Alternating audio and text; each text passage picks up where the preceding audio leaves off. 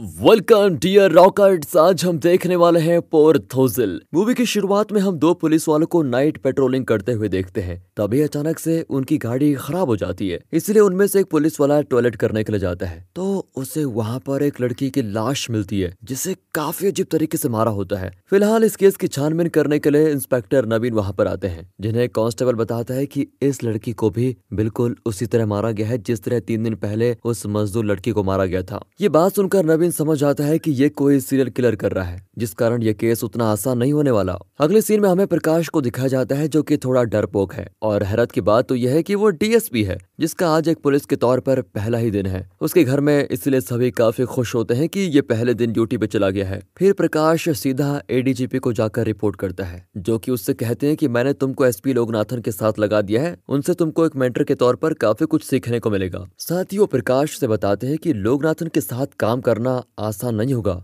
लेकिन मेरी नज़र में वो सबसे बेस्ट ऑफिसर है। उनकी बात सुनने के बाद प्रकाश सीधा लोकनाथन के पास जाता है। लेकिन लोकनाथन को जब पता चलता है कि उसे प्रकाश को अपने साथ रखना होगा तो वो सीधा एडीजीपी से बात करने के लिए जाता है। वो प्रकाश या किसी को भी अपने साथ नहीं रखना चाहता, जिस पर एडीजीपी उससे रिक्वेस्ट करते हैं कि देखो, कुछ ही महीनों की बात है, उसे तुम्हारे नीचे काम करना सीखना ही होगा, फिर उसके बाद मैं उसे खुद ही हटा दूँगा। अब उनकी ये बात सुनकर लोकनाथन मान जाता है। इसी दौरान एडीजीपी लोकनाथन और प्रकाश को तुरंत त्रिची रवाना होने के लिए कहते हैं, क्योंकि अब ये एक हाई प्रोफ़ाइल केस बन गया है। इसलिए लोकनाथन प्रकाश को दो घंटे बाद एयरपोर्ट में मिलने के लिए बोलता है। दरअसल ये वही लड़कियों के खून वाला केस है जिसे हमने शुरुआत में देखा था। अब एयरपोर्ट में प्रकाश की मुलाकात वीना से होती है, जो प्रकाश और लोकनाथन के साथ टेक्निकल असिस्टेंट के तौर पर जाने वाली है। इधर ट्रिची में जब इंस्पेक्टर नवीन को ये पता चलता है कि उन्हें ये केस एसपी लोकनाथन को हैंड करना होगा तो वो इस बात को अपने सीनियर से बोलता है कि हम इस केस को सॉल्व करने के बहुत करीब है। दरअसल यहाँ नवीन इसलिए खुश नहीं है क्योंकि जिस केस को वो अभी तक सॉल्व नहीं कर पाया, अगर उसे लोकनाथन ने सॉल्व कर दिया तो उसकी काफ़ी बदनामी होगी। मगर ऊपर से ऑर्डर होते हैं तो ये केस लोकनाथन को उसको सौंपना ही पड़ता है। फिर लोकनाथन नवीन से इस केस की डिटेल्स बताने के लिए बोलता है, जिस पर वो बताना शुरू करता है कि पिछले चार दिनों में दो लड़कियों को मारा गया है, एक कल और एक इसके तीन दिन पहले। बाकी बात करें पहली लड़की की तो वो एक मजदूर थी, और जिस लड़की की मौत कल हुई, वो एक बहुत बड़े जर्नलिस्ट की बेटी थी। यही वजह है कि ये केस आपको दिया गया है। केस की डिटेल्स जानने के बाद लोकनाथन, प्रकाश और वीणा के साथ मॉर्चरी, यानी कि मुर्दा घर में जाता है, जहाँ वो उस लड़की की लाश को देखता है। साथ ही उसे डॉक्टर बताते हैं कि खूनी ने लड़की के बाल को खींचकर उसके हाथों को बांधा था। साथ ही उसने लड़की का गला घोटने के लिए एक स्टील वायर का इस्तेमाल किया है, जिसका फोर्स इतना तेज था कि गले में चाकू जैसा घाव बन गया है। साथ ही लड़की के गले पर ये पीछे से वार नहीं, बल्कि सामने से किया गया है। यहाँ ये सब कुछ जानने के बाद लोकनाथन प्रकाश को अंदर बुलाता है, ताकि वो भी कुछ सीख सके। प्रकाश तो पहली बार ऐसी लाश को देख रहा होता है, इसलिए उसे उल्टी आ जाती है। ये देखकर लोकनाथन उससे कहता है की ये सब तुम्हारे बस की बात नहीं, तुम चाहो तो जा सकते हो। फ़िलहाल आज तो प्रकाश को जाने का इरादा नहीं है। इसलिए वो लोकनाथन और बीना के साथ होटल आ जाता है, जहाँ लोकनाथन देखता है की प्रकाश किताबें वगैरह काफ़ी ज़्यादा पढ़ता है। जिस बात को फिर से प्रकाश को ताना मारता है और लोकनाथन का ये रोखापन प्रकाश को बिल्कुल सही नहीं लगता, इसलिए वो कमरे से बाहर आ जाता है, जहाँ लिफ्ट के पास उसको वीना मिलती है। वो वीना के साथ छत पे जाकर उसे बताता है कि मैं ट्रेनिंग के दिनों में गोल्ड मेडलिस्ट था और सर मुझसे पता नहीं क्यों इतनी बुरी तरह पेश आते हैं। उन्हें मुझसे न जाने क्या प्रॉब्लम है। इस पर वीना कहती है की वो ऐसे ही है। मैं पहले भी उनके साथ काम कर चुकी हूँ और रही बात तुम्हें रिस्पेक्ट न देने की तो तुम अपना काम पूरी ईमानदारी के साथ करो। लोग तुम्हारी रिस्पेक्ट खुद करेंगे। यहाँ वीना की बातों से प्रकाश अपना वापस जाने का इरादा बदल देता है और रुक कर इस केस पर काम करने का फैसला करता है। यही बात वो अगली सुबह लोकनाथन से भी कहता है। फिर लोकनाथन भी उसे कुछ नहीं कहता और अपने साथ प्रकाश को उस जगह पे लेके जाता है, जहाँ उस लड़की की लाश पुलिस को मिली थी। लोकनाथन प्रकाश से कहता है कि कभी कभी हमें जब कोई सबूत नहीं मिलते तो खूनी को समझने की कोशिश करनी चाहिए। वो प्रकाश को उसी तरह बैठ जाने के लिए कहता है, जैसे कि उन लड़कियों को खूनी ने बैठाया होगा। वो प्रकाश को प्रैक्टिकली समझाने की कोशिश करता है कि खूनी लड़कियों के बाल को उनके हाथों से सिले बाँध देता है, ताकि वो सीधा खूनी की आँखों में देख सके। और इस पोजीशन में जब कोई बैठा होता है तो सामने वाला उसे थोड़ा ज़्यादा बड़ा और पावरफुल लगता है। मतलब कि खूनी अपने आप को बेहतर दिखाना चाहता है और उसे इनफिनिटी कॉम्प्लेक्स है। बाकी वो इस खून को लड़कियों की आँखों में देखकर इसलिए कर पा रहा था क्योंकि उसका उनसे कोई संबंध नहीं था। पर वो सभी खूनी को कुछ ऐसी याद दिलाती थी, जिससे वो बहुत नफरत करता था। साथ ही वो इन्हें इस तरह जंगल में लाकर मारकर इसलिए छोड़ देता है, ताकि वो लाश को सड़ने के लिए छोड़ सके और पुलिस को ये मैसेज दे सके कि तुम मुझे पकड़ नहीं पाओगे, क्योंकि मैंने ये खून काफ़ी सोच समझ कर किया है। अब जब लोकनाथन प्रकाश को ये सब कुछ बता ही रहा होता है, तभी उन्हें पता चलता है कि उनको पास ही में एक और लड़की की लाश मिली है, जिसे दोनों तुरंत देखने के लिए पहुँच जाते हैं। यहाँ क्योंकि अभी डॉक्टर नहीं आया होता है तो लड़की की मौत कितने बजे हुई इसका पता नहीं होता, जिस पर प्रकाश उस लाश के कान में थर्मामीटर डालकर ब्रेन का टेम्परेचर चेक करता है। दरअसल जब किसी की भी मौत होती है तो उसकी ब्रेन का नॉर्मल टेम्परेचर करीब सैंतीस डिग्री सेल्सियस होता है, जो की हर घंटे के हिसाब से लगभग एक डिग्री गिरता रहता है।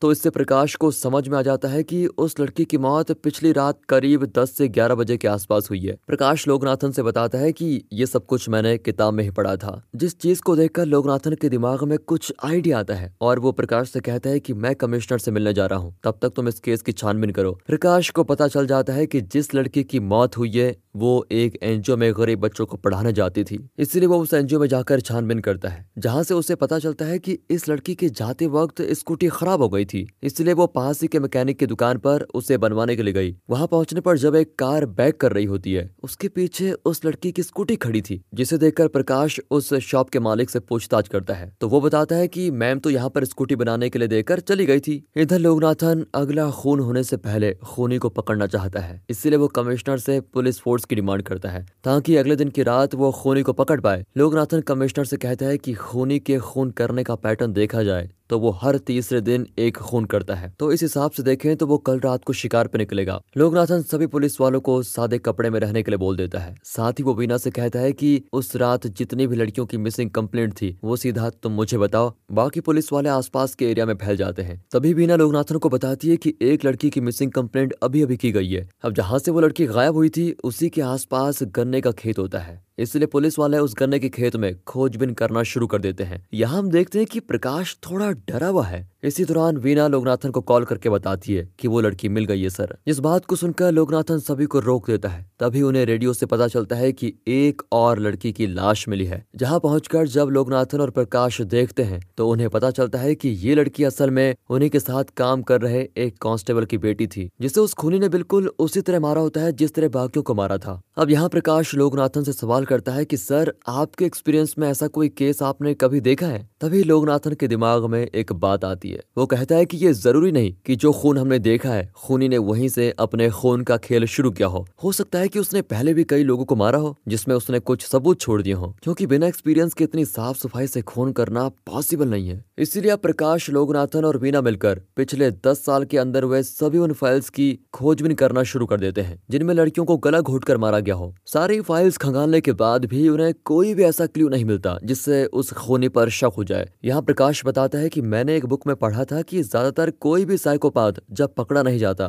तो वो बीस तीस सालों के बाद फिर से वही सब कुछ करने लगता है। इसका रीजन यह है कि इन बीस तीस सालों में उसे कोई इंसान या उसे ऐसी कोई चीज़ मिल गई हो, जो उसे बिल्कुल वैसे ही खुशी देने लगी जैसे कि वो खून करते वक्त महसूस करता हो। और जब वो चीज़ उससे दूर हो गई तो उसने दोबारा से ये सब कुछ करना शुरू कर दिया। इस बात को सुनकर लोकनाथन अब प्रकाश को पिछले 20-30 साल के अंदर हुए ऐसे सारे केसेस ढूँढने के लिए कहता है, जिनमें से काफ़ी ढूँढने के बाद प्रकाश को एक केस मिल ही जाता है और वो जब और खोजता है तो उसे 1973 से 1979 के बीच के करीब ऐसे नौ केसेस की फ़ाइल मिलती है, जिन्हें इसी तरह से मारा गया था। साथ ही ये सभी केसेस अलग अलग जगहों पर हुए हैं, मगर इन सभी केस का इन्वेस्टिगेशन ऑफिसर जॉन नाम का एक आदमी था। फिर प्रकाश सभी बात लोकनाथन को बताता है तो वो प्रकाश को इन फाइल्स को और अच्छे से स्टडी करने के लिए कहता है, ताकि उन्हें और कुछ अच्छे सुराग मिल सके और वो खुद जॉन के घर उससे मिलने के लिए जाता है। जहाँ पहुँचने पर लोकनाथन की मुलाकात जॉन के बेटे कैनेडी से होती है जिससे लोकनाथन ने यह नहीं बताया की वो पुलिस वाला है, बल्कि वो खुद को एक बिजनेसमैन बताता है। वो कहता है कि जॉन ने कभी मेरी काफ़ी मदद की थी, इसलिए जब मैं दुबई से इंडिया आया तो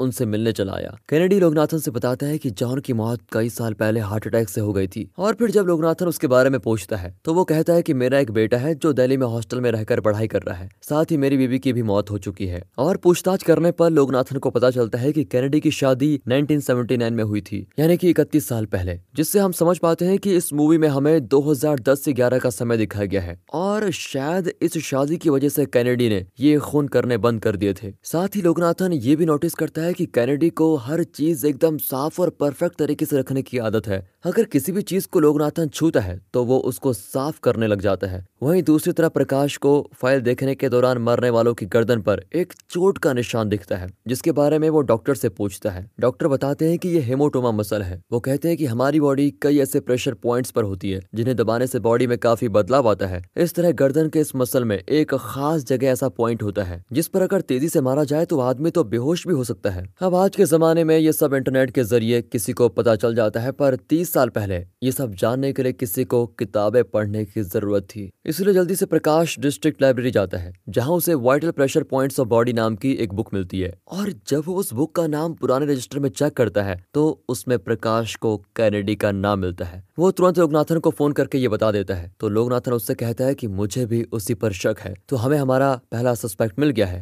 अब ज़रूरत है तो सबूत ढूँढने की, ताकि ये साबित हो जाए कि ये सभी खून कैनेडी ने किए हैं। अब क्योंकि प्रकाश को देखकर तो ये लगता नहीं कि वो पुलिस वाला है, इसलिए लोकनाथन उसे कैनेडी के अगल बगल वाले घर में किराए पर रहने के लिए कह देता है। साथ ही वो पेट्रोलिंग टीम के साथ उसके घर के आसपास तैनात हो जाता है, ताकि जब भी वो कहीं जाए तो प्रकाश उसके घर की तलाशी ले सके और लोकनाथन उसका पीछा करके अगला खून करने से उसको रोक पाए। जल्द ही वो दिन भी आ जाता है जब प्रकाश देखता है कि कैनेडी कहीं जा रहा है, इसलिए वो तुरंत इस बारे में लोकनाथन को इन्फॉर्म करता है। फिर लोकनाथन पेट्रोलिंग टीम से उसका पीछा करने के लिए कहता है, पर उनकी गाड़ी एन वक्त पर स्टार्ट नहीं होती। अब ये नहीं पता होता कि कैनेडी आखिर गया कहाँ है और वो कब तक लौट कर आएगा। इसलिए लोकनाथन प्रकाश को कैनेडी के घर की तलाशी लेने के लिए फ़िलहाल रोक देता है। बाकी बात की जाए कैनेडी की तो उसकी गाड़ी एक पुलिस वालों को रेलवे क्रॉसिंग के पास दिखती है, जिनसे लोकनाथन कैनेडी के पास जाकर पूछताछ करने के लिए कहता है और कहता है कि जो मैं तुमसे कहूँ, वही तुम उससे पूछना। पुलिस वालों के पूछने पर कैनेडी बताता है कि मैं तो फ़िल्म देखने के लिए गया था। साथ ही वो कैनेडी की कार को अच्छे से चेक करता है और उससे फ़िल्म की स्टोरी के बारे में डिस्कशन करता है। यहाँ उसे कैनेडी की बातों से तो यही लगता है की उसने फ़िल्म देखी है।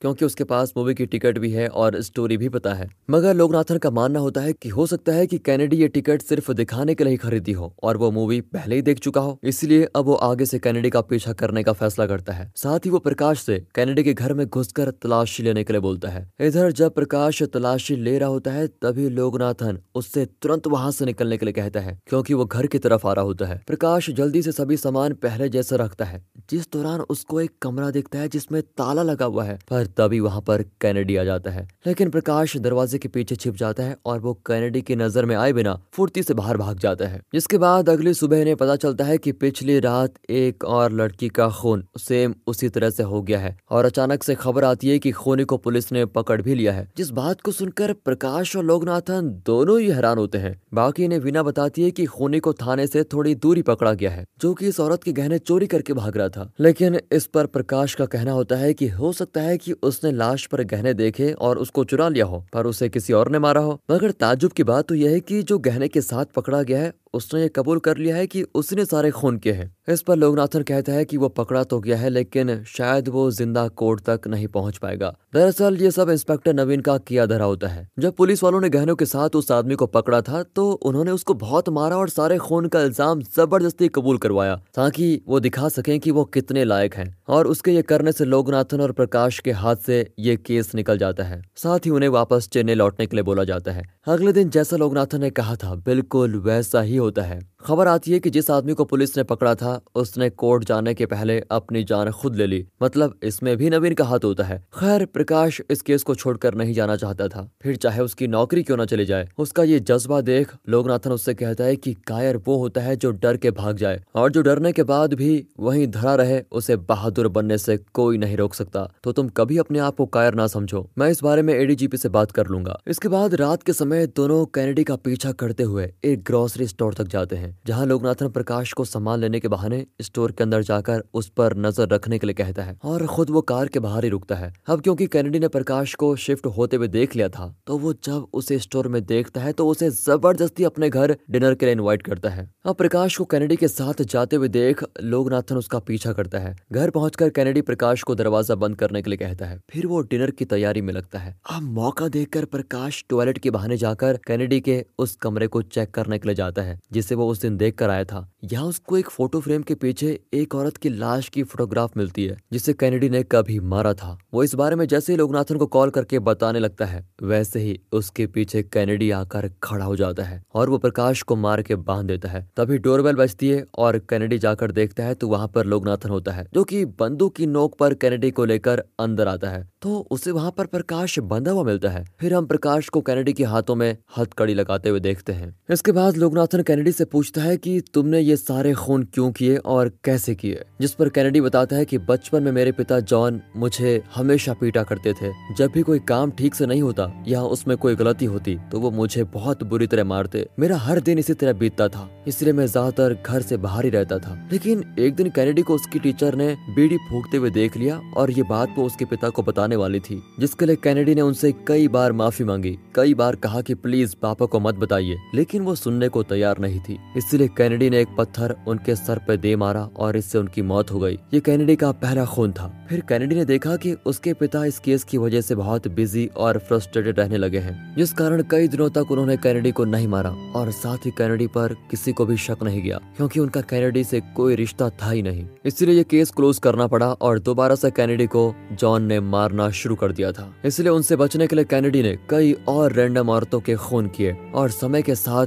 वो इस काम में और भी बड़ा होता गया और भी माहिर होता गया। उसने किताबों को पढ़कर अक्सर प्रेशर पॉइंट्स के बारे में जाना और अब वो और भी सफ़ाई के साथ खून करने लगा। जिस दौरान जॉन ने कई ट्रांसफ़र किए। पर कैनेडी जहाँ जाता, वहाँ खून ही करता। फिर एक दिन जब उसके पिता की हार्ट अटैक की वजह से मौत हो गई तो कैनेडी ने यह खून करने भी बंद कर दिए, लेकिन आज भी उसे इस बात का पछतावा है। कैनेडी यहाँ लोकनाथन से कहता है कि आप मुझे मार दो और कोशिश करना कि मेरी मौत एक्सीडेंट लगे, ताकि मेरे बेटे को इंश्योरेंस का पैसा मिल जाए। यहाँ प्रकाश को लोकनाथन की एक बात याद आती है कि जो भी ये खून कर रहा है, उससे इसको कोई पछतावा ही नहीं है। मतलब कि अभी के वक्त में जो खून हो रहे हैं, उन्हें कैनेडी नहीं, कोई और कर रहा है। ये बात सुनकर कैनेडी उनसे कहता है कि मुझे लगा कि वो पकड़ा गया और उसने अपनी जान ले ली। यही वजह थी कि मैं आज बहुत खुश था। अब लोकनाथन कैनेडी को मारते हुए पूछता है कि आखिर तुम कहना क्या चाहते हो? जिस पर कैनेडी कहता है कि जब मैं दो महीने पहले अपने बेटे से मिलकर वापस घर लौटा तो वहाँ वो आदमी मौजूद था। उसने मुझे मेरी आँख पर पट्टी लगा दी और मुझसे कहने लगा की तुमने कई साल पहले मेरे यहाँ पर काम करने वाली मेड की जान ली थी। कैनेडी आगे कहता है की और इससे मैं समझ गया की वो मेरा पहला शिकार तो नहीं थी। साथ ही मैं अब तक पकड़ा नहीं गया तो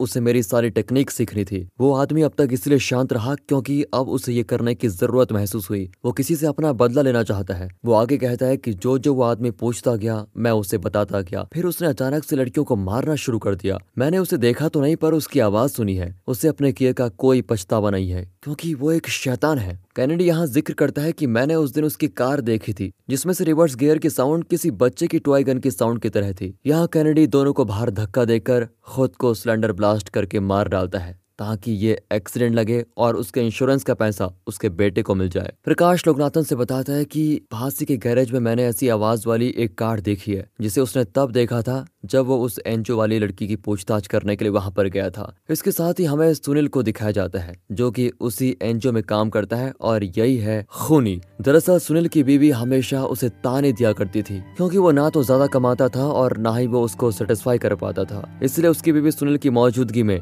एक जवान लड़की के साथ सोती थी, जिसके साथ वो बाद में भाग गई। और जब भी सुनील को उस पर गुस्सा आता तो वो कहती है कि अगर तुमने मुझे छुआ भी तो सीधा पुलिस थाने लेके जाऊँगी। मेरा जो मन करे मैं वो करूँगी। और इसी बात का सुनील के दिमाग में बहुत बुरा असर पड़ा। और जब उसकी बीवी भाग गई तो उसने रैंडम लड़कियों को मारना शुरू कर दिया। ये करके वो अपनी बीवी का बदला ले रहा होता है। दूसरी तरफ़ उस कार के मालिक का पता करने के लिए प्रकाश लोकनाथन के साथ उसी मैकेनिक शॉप पर जाता है, जो कि उन्हें सुनील के घर तक पहुँचा देता है। पर वहाँ पर सुनील होता ही नहीं। यहाँ दोनों को उन सभी के फोटोग्राफ्स मिलते हैं जिन्हें सुनील ने मारा होता है। साथ ही एक कॉफ़ी शॉप का बिल भी मिलता है। इसलिए दोनों उस कॉफ़ी शॉप में चले जाते हैं। जहाँ रास्ते में प्रकाश को याद आता है की सुनील के यहाँ जो लड़कियों की फ़ोटोज़ मिली है, उसमें उनके गालों पर डिम्पल है और क्योंकि उसने उन्हें मरने के बाद देखा तो डिम्पल तो गायब थे। साथ ही सुनील की बीवी के गालों पर भी डिम्पल पड़ते थे। इसलिए वो उन्हीं लड़कियों को मारता है, जिनके गालों पे डिम्पल है। कॉफ़ी शॉप में पहुँचने पर इन्हें पता चलता है कि सुनील यहाँ लगातार पिछले दो दिनों से आ रहा है, और वो अक्सर बैठकर बाहर देखा करता है। वहाँ से बाहर देखने पर लोकनाथन को एक पोस्टर दिखता है, जिसमें एक फीमेल सिंगर की फ़ोटो होती है, और क्योंकि वो सामने के होटल में रुकी है, इसलिए लोकनाथन जल्दी से उसके पास जाता है, जो लोकनाथन को बताती है कि वो खूनी मुझे दो तीन दिन से कैसे स्टॉक कर सकता है। है क्योंकि मैं तो आज सुबह यहाँ पर आई हूँ। इधर प्रकाश को कुछ शक होता है और वो कॉफ़ी की उस टेबल पर फिर से बैठ कर देखता है। तो उसे पता चलता है कि उसे वहाँ होटल की छत भी दिख रही है, जहाँ प्रकाश ठहरा हुआ था। दरअसल जब प्रकाश और वीना उस दिन बातें कर रहे थे, उसी दौरान सुनील ने वीना को हँसते हुए देखा था, जिसके गालों पर भी टिम्पल पड़ते हैं। इधर वीना के दरवाजे पर सुनील पहुँच जाता है, जो कि जैसे ही दरवाज़ा खटखटाता है, अचानक से सांस फूलने लगती है और वो कहता है कि मेरा इनहेलर मेरी कार में है, प्लीज़ मुझे वो लाकर दे दो। अब वीना बिना सोचे समझे कार से इनहेलर लेकर दे देती है जिसी बीच उसे प्रकाश की कॉल आती है, जिसे उठाते ही वो वीना से बताता है की उस खूनी का अगला टारगेट तुम हो, इससे पहले वीना कुछ समझ पाती। सुनील उसके गले पे मारकर उसे बेहोश कर देता है, जिस दौरान प्रकाश दौड़कर उसका पीछा करता है, और इसी बीच लोकनाथन वहाँ पर पहुँचता है। उसे प्रकाश बताता है कि वीना को सुनील ने उठा लिया है। इसलिए वो जल्दी से उसकी गाड़ी का पीछा करते हैं, जो कि एक सुनसान अंधेरे जंगल में जाकर कहीं गायब हो जाती है। इधर सुनील वीना को टॉर्चर कर रहा होता है। तभी वहाँ पर प्रकाश पहुँचता है। वो देखता है कि वीना बंदी पड़ी हुई है और उसको देखकर वो वीना को खोलने के लिए जाता है, जिस दौरान सुनील पीछे से लोगनाथन को मार के बेहोश कर देता है। जो जैसे ही प्रकाश को देखता है तो लोकनाथन के पास जाता है। मगर अब वीणा गायब हो चुकी है, जिसे प्रकाश ढूँढने लगता है और अचानक से सुनील प्रकाश पे हमला कर देता है। जिससे उसकी गन गिरती है और वो सुनील के हाथ लग जाती है। फिर वो प्रकाश की तरफ़ फायर करता है, मगर उसका निशाना चूकता है। सुनील फिर से ट्रिगर दबाने की कोशिश करता है, लेकिन गन जाम हो जाती है। अब ये देखकर प्रकाश सुनील को पत्थर फेंक कर मारता है और बताता है कि जब गन ऐसे फंस जाती है तो उसे स्टोप पाइप माल फ़ंक्शन कहते हैं। अब सुनील गन फेंक कर उसको मारने की कोशिश करता है, पर प्रकाश गन को हवा में पकड़ लेता है और तुरंत उस जाम गन को ठीक करके सुनील को दिखाता है। उसके पैर काँप रहे होते हैं। ये चीज़ नोटिस करके सुनील बिना डरे उसकी तरफ़ बढ़ता है। और यहाँ ना चाहते हुए भी प्रकाश उस पर शूट कर देता है। जो गोली सीधा जाकर सुनील की आँख में लगती है और वो मर जाता है। इसके बाद हम तीनों को हॉस्पिटल में देखते हैं, जिन्हें कुछ खास चोट नहीं आई होती। यहाँ लोकनाथन प्रकाश से तुरंत सामान को पैक करने के लिए और निकलने के लिए कहता है, जिसका ऑर्डर को मानते हुए प्रकाश बिल्कुल ऐसा ही करता है। तभी प्रकाश एक बच्चे को बाहर बैठे हुए देखता है, क्योंकि उसके माँ बाप आपस में लड़ रहे होते हैं। वो अक्सर इस बच्चे को ऐसे ही उदास देखता था, इसीलिए वो उस बच्चे को अपना म्यूज़िक प्लेयर देता है। ताकि जब भी ऐसा हो तो इसे वो अपने कानों में लगा ले और इंजॉय करे। फिर वो बच्चे के माँ बाप को जाकर समझाता है कि उनके इस लड़ाई झगड़े की वजह से उनके बच्चे के दिमाग पर बुरा असर पड़ सकता है, जिस पर उस बच्चे की माँ अपने बच्चे को संभालने के लिए उसके पास जाती है। ये देखकर लोकनाथन प्रकाश से सवाल करता है की तुमने अंदर जाकर उनसे क्या बोला? जवाब में प्रकाश कहता है की मैंने बस उनसे कहा की अगर वो अच्छी परवरिश देंगे तो इससे हमारा काम आसान हो जाएगा। दरअसल प्रकाश का मानना होता है की कुछ लोग अपराधी शायद इसीलिए बन जाते हैं, क्योंकि उन्हें वो परवरिश नहीं मिलती जिनकी उनको ज़रूरत होती है। अगर समाज, लोग और सिस्टम सभी से ठीक से पेश आए तो शायद ये अपराध होगा। लोकनाथन यहाँ प्रकाश से बताता है कि हमें एक नए केस मिला है, जिसमें तुम मेरे साथ काम करोगे। ये सुनकर प्रकाश काफ़ी खुश होता है और इसी के साथ इस मूवी की एंडिंग बाकी दोस्तों, अगर आपको वीडियो अच्छी लगी हो, मूवी अच्छी लगी हो एक्सप्लेनेशन अच्छा लगा हो तो लाइक कीजिए और चैनल को सब्सक्राइब मिलते हैं अगली वीडियो में, तब तक के लिए गुड बाय अपना ख्याल रखिए and finally thanks for watching